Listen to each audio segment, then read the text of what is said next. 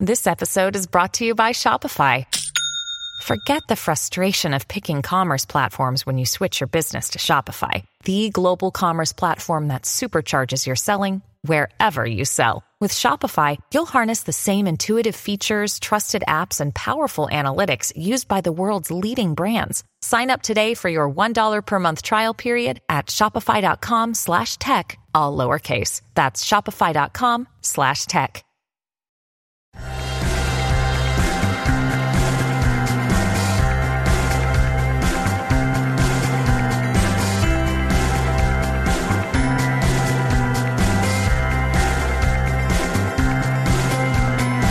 Hello and welcome back to another episode of Beyond the To-Do List. I am your host, Erik Fisher.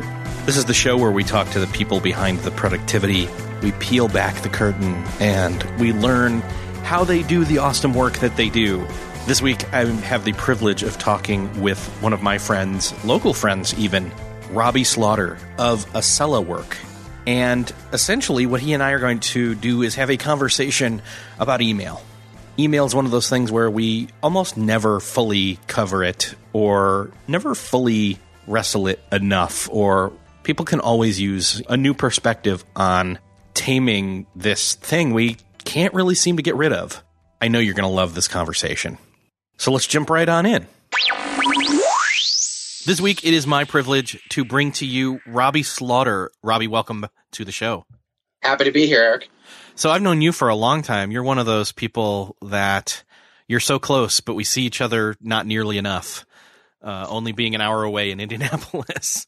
That's true. I'm trying to think when we first met. I think it was at a Blog Indiana event back in 2010. Yeah, yeah, yeah. I think that's right. Man, it's been five years plus. Jeez.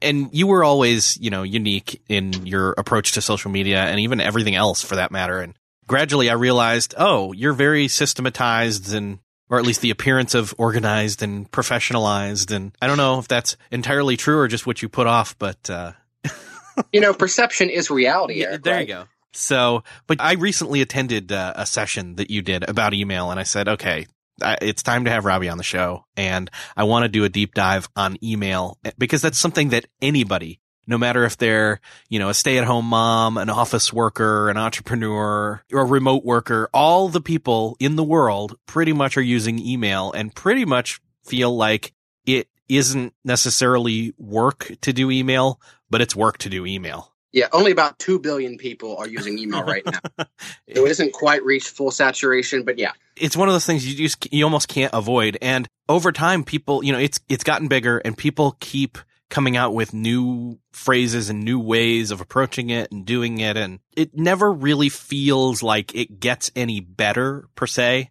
So w- what's your take on this? I know that you consider email largely to be broken. Oh, absolutely. You know, email is like any other communication technology that the fundamental technology has some elements to it. And no matter what you try to do to it, you can't escape those fundamental aspects of its design. I like to remind people that the very first time that Alexander Graham Bell used the telephone, do you know what he did? I should know this. It's not coming to me.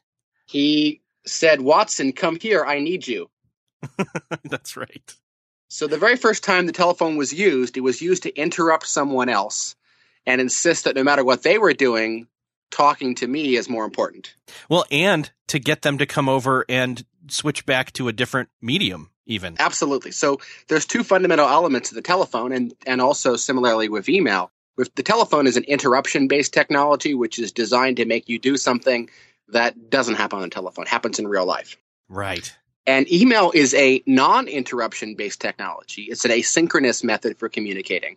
So the intention is I send you an email and it's delivered. And then when you decide to pick up email and process it, you do that work.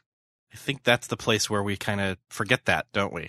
We do. And it's really the curse of technology. Email is delivered so quickly, and we're so used to the idea that people respond instantly that we've turned it into instant messaging. Yeah, I sent it. I know they have it. Mm-hmm. So why are they not returning my message? Absolutely. Oh, yeah. I mean, is it that we're dealing with humans, or is it dealing that we're dealing with technology, or are we dealing with humans dealing with technology? I think we're dealing with culture, and culture is what happens when no one is watching the culture of email has transformed into this wonderful asynchronous medium the way that letters used to be you would write a letter to your pen pal or to your friend or to a family member overseas and you would wait for it to be delivered and then wait for them to reply but the culture of email has determined has slowly migrated into this frantic 24-7 check your email from the beach respond in five minutes or i email you again uh, yeah and it you know i think what progressively got worse especially with the invention of these portable devices. I mean, it was bad enough that desktops turned into laptops, but then mm-hmm. laptops turned into phones and tablets that could check mm-hmm. email. Yeah, and you know, I often point out that the technology of email is like a crutch. look at Gmail, the platform that's become wildly popular now. Yeah, Gmail was advertised and continues to draw subscribers by having virtually infinite storage space which is really Google saying, we know that you can't manage your correspondence. We know that you can't properly process and file it. So we're going to just let you keep everything and search forever. which some people, okay, so some people would say, but isn't that a good thing that if I know that I don't need this email and I don't need to respond to it, I can just archive it and know that I have it? Well, that might be good if you wanted to have every record of every communication, but there's a big advantage in our society and our minds to not have records of communication. I mean, you and I might have a conversation. It may take a while to get to a decision or an idea. And if we had to search through everything we'd ever talked about out loud or in person or in every written or, or spoken medium, that would be an insane amount of information. Yeah. We need to record the decisions, not the discussion. Okay. What about this idea that email just, it has these pain points that it is, you know, this idea that we're spending too much time on email but the email itself isn't the work. That's absolutely the case. So email is work about work. Yes. And the New York Times reported a couple of years ago that the typical office worker spends 20% of their working time, that's one day per week, on email. Jeez. That's just, ugh. I can't stand that that's true because I know that I do that. What about this information overload in our emails? You know, some people are smart or not for that matter, where they have separate email addresses and it's one for, you know, personal and one for quote unquote business or work. But we don't receive just requests from people uh, or correspondence. We receive newsletter subscriptions or uh, ads and things like that. What does, I mean, we're mixing in all these different pieces, kind of like junk mail. Yeah, and that's a problem too. About 95% of all the email that is actually sent is genuine spam. It's unsolicited commercial email. And so a, a big part of the effort that is put into the infrastructure of email is just in fighting spam. So 19 out of every 20 messages never get to your inbox because it's blocked by a spam filter on the way. But if you look beyond that, much of the rest of the email that we do receive is what is often called bacon. That is, messages that we signed up to receive, but are otherwise commercial messages, newsletters, right. advertisements, and so on. So it's something that we do want, like bacon, but it's being delivered to us maybe at a frequency, or they don't care about when they're sending it. They just want us to receive it, and we kind of asked for it. Yeah. And one of the challenges of email is that th- there's no mechanism for your email system to know how busy you are. So you're going to get those messages whether you're available to read them or not, which is unlike an advertisement on the radio. I will only hear that radio ad if I happen to be tuning in at that time. Right. Yeah. Jeez. What about this idea that email isn't really capable of facilitating? I mean, we talk, we're we're kind of going around this this idea that email is work about work.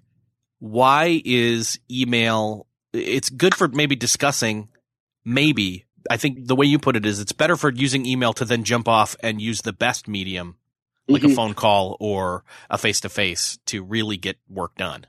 Yeah, a good rule of thumb is to use email for coordination, but not for communication. That's it. I mean, communication does happen through email, but only on the really lowest levels. Right. Well, we know that most communication between human beings is nonverbal, it's body language. And certainly you have no body language over email. And then the next level of communication, which is the second most significant, is tone, intonation, inflection. And you have none of that over email. All you have is words.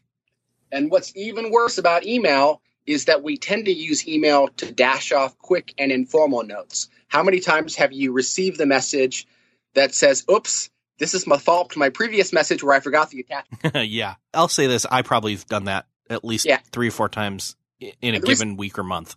And the reason that happens is because email is so easy to write that we just put it out quickly. And people write emails when they're angry, that when they're when they're happy. They emails are full of information, which just is not a great way to communicate. Yeah. Well, do you think that it's that we have trained ourselves to get to that instant communication point, or at least the intention of communication, rather than to stop and think about what the best method of communication is and then to maybe decide to use email as a coordination tool instead? Yeah, certainly we don't stop and think. But again, back to culture, we live in a culture of immediacy that if you want something, you can get it right now. You know, if I want to watch my favorite TV show, I don't have to wait for it to come on anymore. I can go and watch it immediately. And the same thing is true if I want to order virtually any product, I can have it delivered next day, sometimes the same day to my home almost anywhere in the country. So we live in this culture of immediacy. And even though other people don't necessarily work for us to provide instant services. The computer is a place where we get everything else instantly, almost for free. Why shouldn't we be able to email people and get what we want instantly and for free? True. I think that there's also been a lot of different shortcut or, you know, prescribed, here's how you deal with email and t- here's the magic bullet. I don't think you believe in that. Not at all. What are some of those magic bullets that you think are pretty much useless? Well, never check email in the morning is one and its complement only check email in the morning. right. Uh, another one is to use an autoresponder to tell people when you check email, which is really allowing a computer to be rude on your behalf. yes. So, so that's another one. Another technique that I hear often is to put your entire message in the subject line of the email. Yeah, I don't see how that ever works because, again, that's like you're trying to tweet in the right. subject line of an email and have it contain everything they need to know. Right. So that one that one is tough. I've also heard people say that if you want someone to do something, you should send them a calendar request with the task to do. um, that's no, because I'm actually much more averse to saying yes to a calendar item than I am to responding to an email itself. Right. Jeez. Still searching for a great candidate for your company? Don't search, just match with Indeed. Indeed is your matching and hiring platform with over 350 million global monthly visitors, according to Indeed data, and a matching engine that helps you find quality candidates fast. Ditch that busy work. Instead, use Indeed for scheduling, screening, and messaging so you can connect with candidates faster. I wish I had Indeed when I was in the hiring process in roles in the past because it is a slow, arduous headache of a process to find the right people, or at least it used to be, join more than 3.5 million businesses worldwide that use Indeed to find and hire great talent fast. In fact, in the minute I've been talking to you, 23 hires were made on Indeed, according to Indeed data worldwide. And listeners of the show will get a $75 sponsored job credit to get your jobs more visibility at Indeed.com slash to-do list. Just go to Indeed.com slash to-do list right now and support our show by saying you heard about Indeed on this podcast. Indeed.com slash to-do list. Terms and conditions apply. Need to hire? You need Indeed. When you need mealtime inspiration, it's worth shopping Kroger, where you'll find over 30,000 mouth-watering choices that excite your inner foodie. And no matter what tasty choice you make, you'll enjoy our everyday low prices, plus extra ways to save, like digital coupons worth over $600 each week. You can also save up to $1 off per gallon at the pump with fuel points. More savings and more inspiring flavors make shopping Kroger worth it every time. Kroger, fresh for everyone. Fuel restrictions apply. At Evernorth Health Services, we believe costs shouldn't get in the way of life changing care, and we're doing everything in our power to make it possible. Behavioral health solutions that also keep your projections at their best? It's possible. Pharmacy benefits that benefit your bottom line? It's possible. Complex specialty care that cares about your ROI? It's possible. Because we're already doing it. All while saving businesses billions.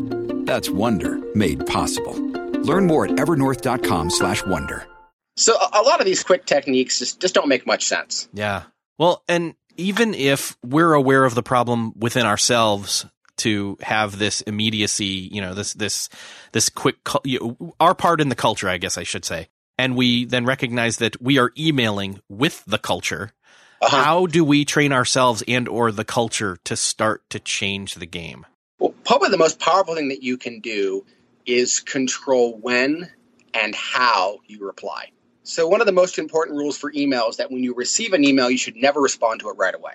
Okay. Now, why is that? Because whenever you respond to an email immediately, you teach the other person to believe that you will always respond immediately. Gotcha. So it's if they see that you're every single time, you know, they, even if it's not stated outright, it's subconsciously taken on their behalf. If they email and then you respond pretty much immediately every single time, they think you're always ready to be reached. That's right, which obviously isn't the case. Right. Now, and it, it becomes a bit conscientious at some point because the more urgent a request is over email, the less likely I am to deal with it urgently because it came over email. Right. If you need me urgently, what should you do?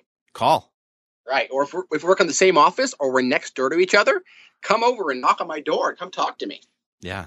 And there's something valuable about synchronous communication that the idea that we're talking at the same time, we're having this conversation at the same time. I know that you are devoting this half an hour to me and this topic, and I'm devoting this half an hour to you in this topic. So we're both concentrating.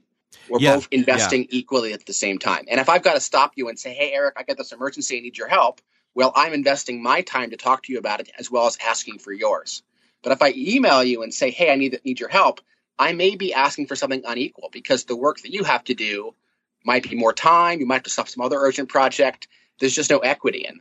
Yeah, and I think that's another reason to believe the case that email is for oh geez, what are the two C words you used again? Coordination, coordination. not communication. That it's better for coordination, not communication, because you and I collectively, if we were having this conversation through email back and forth for a day, I guarantee you the two of us each individually would probably have invested about an hour's worth of time, each of us or more, in the reading, in the thinking of the response, in the you know, thinking, drawing our attention away from something else and then having to shift our frame of reference and even maybe look something up. And it, it's different for us to then have this conversation face to face or over the phone than it is to do it through email. I really believe that. Absolutely. So one thing you have to do is stop responding to emails right away. And the second thing you have to do is to really think about how you're responding to emails, to treat them like genuine correspondence. So people will often send an email that doesn't have a subject line or they just reply to an old handy message from that person with a new topic. Oh, yeah. They'll not have a greeting. They won't say, Hi, Erik. How you been? What's going on in your part of the world? How are things up uh, in the Northeast? People won't use those openings and greetings, or they won't have a closing or a signature. So we often don't treat email like real correspondence. We just sort of send a message out there as if it's a text, as part of an ongoing conversation. But if you make an active effort to make every one of your messages have that structure of correspondence, a greeting, the name of the person you're talking to, a an opening statement if you haven't talked to them in a while, a specific request, and then at closing, you're going to increase the formality of the communication. The person's going to have to stop and think, hey, this really is for me. I need to talk to them. I need to interact with them. That reminds me of being in elementary school and going through the steps of learning how to write an actual postage letter. Did you do that? Oh, yeah. Man, it comes to mind that that really what you just were listing off is pretty much the same thing, you know, other than putting the stamp on and licking it and putting it in the mailbox. Sure. And it slows you down and makes you more effective. And it also slows the other person down. You know, I just got an email today from someone and I, I sent them a message yesterday. I said, Hey, I'd love to have a conversation with you about this topic. How about the second week of August? Please send me some dates. And she writes back and says, I'm available Monday, Tuesday, or Wednesday of next week. Oh, jeez. Now, And that's the that's the entirety of her email. Yes. She doesn't say, Hi Robby, good to hear from you. She just says that. And so that indicates to me that she didn't really read my message. Yeah. Well, and, and not to mention the fact that next week is not August. Absolutely. so I've got to go through and I'll reply to her and say, Hey, I'm really sorry. I'm not available next week. I'm available the second week of August. What dates? And, and just belabor the point. Yeah. And it will, it will slow her down. Good. Good. What else can we do to train ourselves to do this better and therefore training others to do it better as well? Well, I also encourage people to develop scripts that they use for email. And these should be scripts that match their own personality and also match the kinds of interactions and problems that they experience with email in their organizations or with their email partners. Okay. And now, so these ahead. scripts can, can be things like, let's say you do a lot of networking. You might say, hey, it was great to run into you at, and then fill in the location of the event. I'd love for us to have a follow up conversation over a cup of coffee Let me know when you're available, say in the next two to three weeks. And you can just put these little scripts into a text file. If you want to use a text replacement application, you can get fancy. Just having those pre written is a great thing to do for messages that you send or reply to often. So then that still kind of plays into that whole shortcut or immediacy idea of, you know, you know what you want to say, but then you still get the best of both worlds where it's, it's built out and structured and, and fully developed and you, but you still get to just fill in the blanks in a way. Right. And that can be for proactive emails you're sending for the first time or also response emails. You know, a template that I have often used is simply the message that says, Wow, it looks like you're really passionate about this topic. Why don't we schedule a phone call to talk about it in more detail? Nice. And I love this template because if anyone sends you an email that goes on for paragraph after paragraph, you don't even have to read the email. You can just reply with that. nice. So you don't feel like that's uh like uh, I'm trying to think of it. Like it's not caring about what they said. Are you just well, you, kind of leaning on? Well, if we have, if they say yes to the phone or to the phone call, you know, I'll get it all there. Yeah, oh, I can go back and read it, and you also can read it, but that way you don't have to respond to those details. True, you can always read it after they've said yes, mm-hmm. so you're prepared for the conversation. Right. Good point. That's nice. Let's go back to that whole. It's kind of the the half and half shortcut that people say where it's like, oh, don't check email first thing in the morning, or no, check email first thing in the morning a lot of people are saying, well, I, you know, they tout this almost like a humble brag. I only check email once a day. Is that what we should be doing? I don't think so. First of all, I think we need to excise the word check from a vocabulary. You don't need to check your email. I'm, I'm confident it will still be there. yes, it's not broken. Well, I mean, it's right. broken, but stuff's still coming in. You don't need to confirm that it still exists. Yes. You need to process your email. Okay. And the fate of any email message is to be processed, which means you need to reply to it or you need to delete it. Those are the two things you'll ever do. You might take the information out of email and put it somewhere else, but you're going to reply or you're going to delete it. Those are the ultimate two fates of any email. Okay. And I believe you should never file email. A lot of people are advocates of filing systems for emails, but I think that's a big waste of time. First of all, you're playing librarian for your own correspondence which means the other person is playing librarian for their correspondence. So we always private libraries that no one will ever use. Huh. And secondly, if you're saving an email, you're probably saving something in that email which should go into the purpose built system for that. So I've got your name and your email address and your phone number and your address and information about you in my contacts directory. So if you send me something that says, Hey, Robby, move to a new house, well, and you give me your address, I'll put that in the contact directory. I'm not going to save the email from you, which says where your new address is. That's crazy. So most information we receive in email should go into the purpose built system for that type of information. Okay.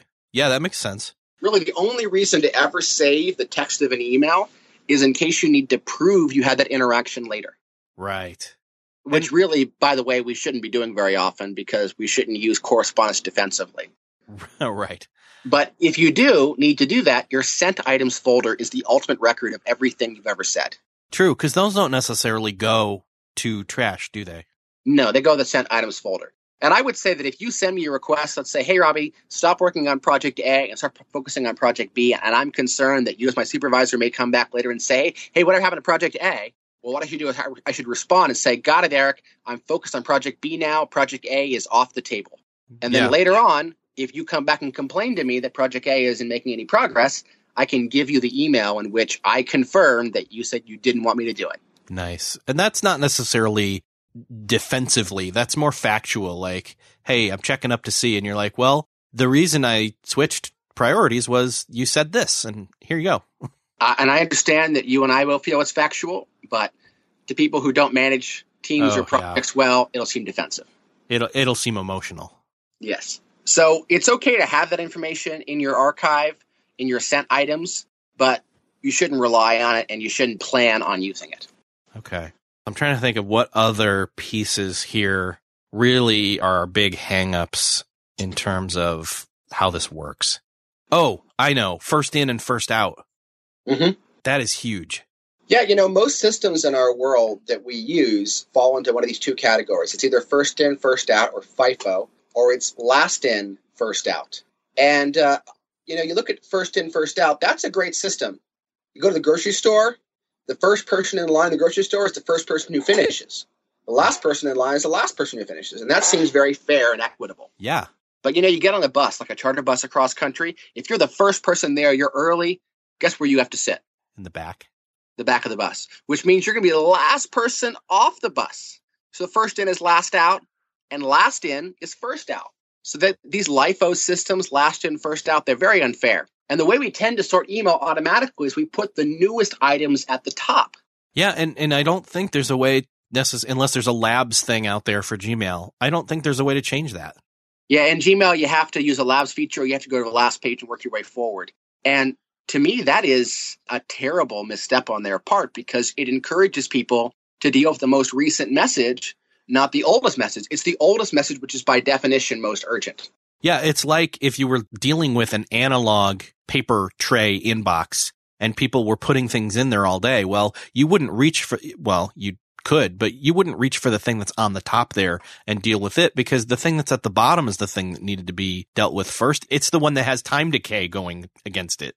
Yeah, it's it's more urgent because it's been sitting around for longer. Yeah. So most email platforms, uh, you know, Microsoft Outlook, Apple's mail platform, and so on, those all allow you to sort your email to put the oldest on top. I know that there are some mobile device apps that will change that view. However, what's your opinion on dealing with email on a mobile device? I think the only thing you should do with email on a mobile device is delete emails that only require processing for you to read them. I think that's really the best use of your mobile device. So if you send me information that I want to read, but I don't need to reply that I got it, I think it's fine to do that on a mobile device. Okay.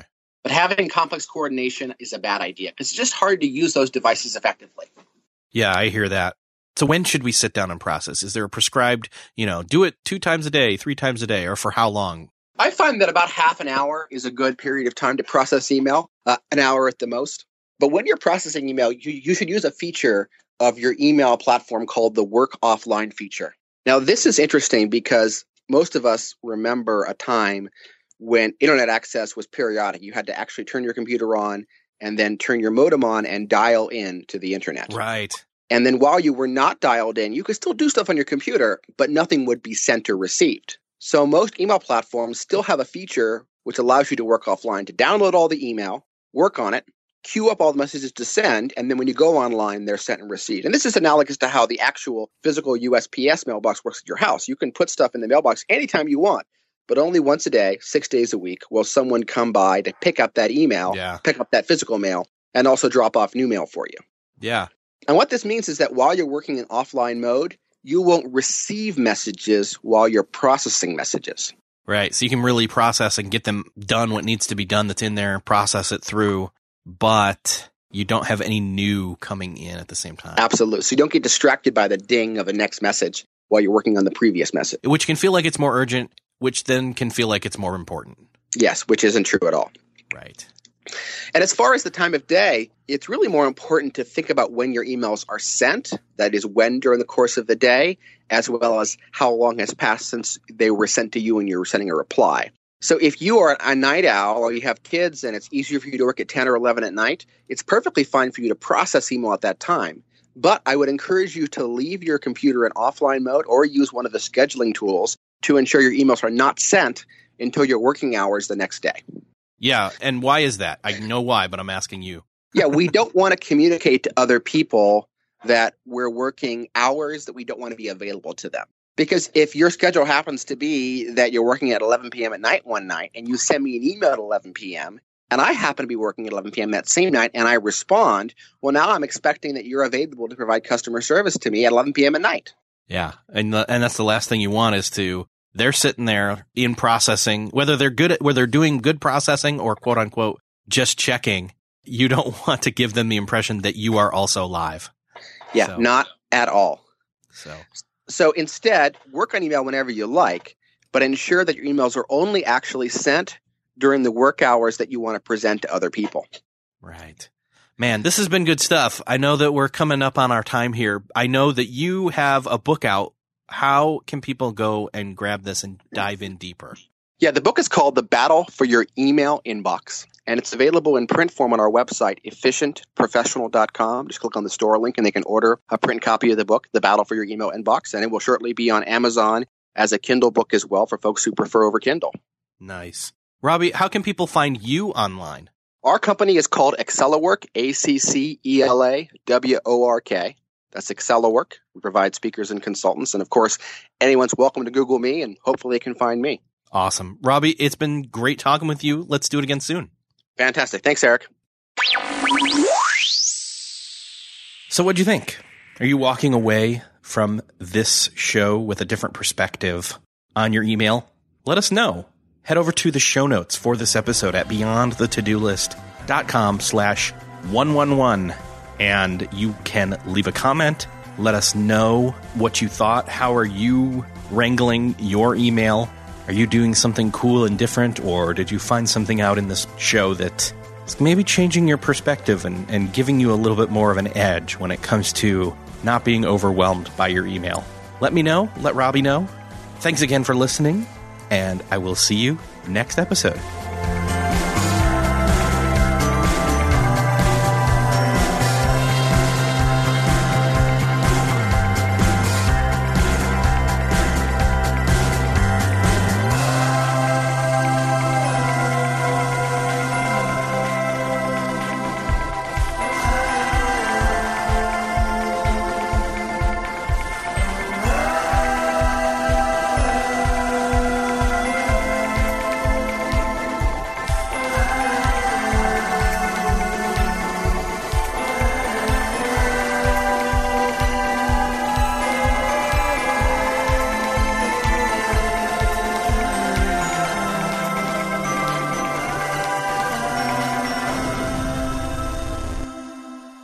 Beyond the To-Do List is a proud member of the Noodle Mix Network. Find more of our award-winning and award-nominated podcasts to make you think, laugh, and succeed at noodle.mx. Learn how to podcast. Theorize over the TV shows Once Upon a Time, Once Upon a Time in Wonderland, and Under the Dome. Laugh with our clean comedy, delve into science fiction and philosophy, learn critical thinking from movie reviews, and more at noodle.mx.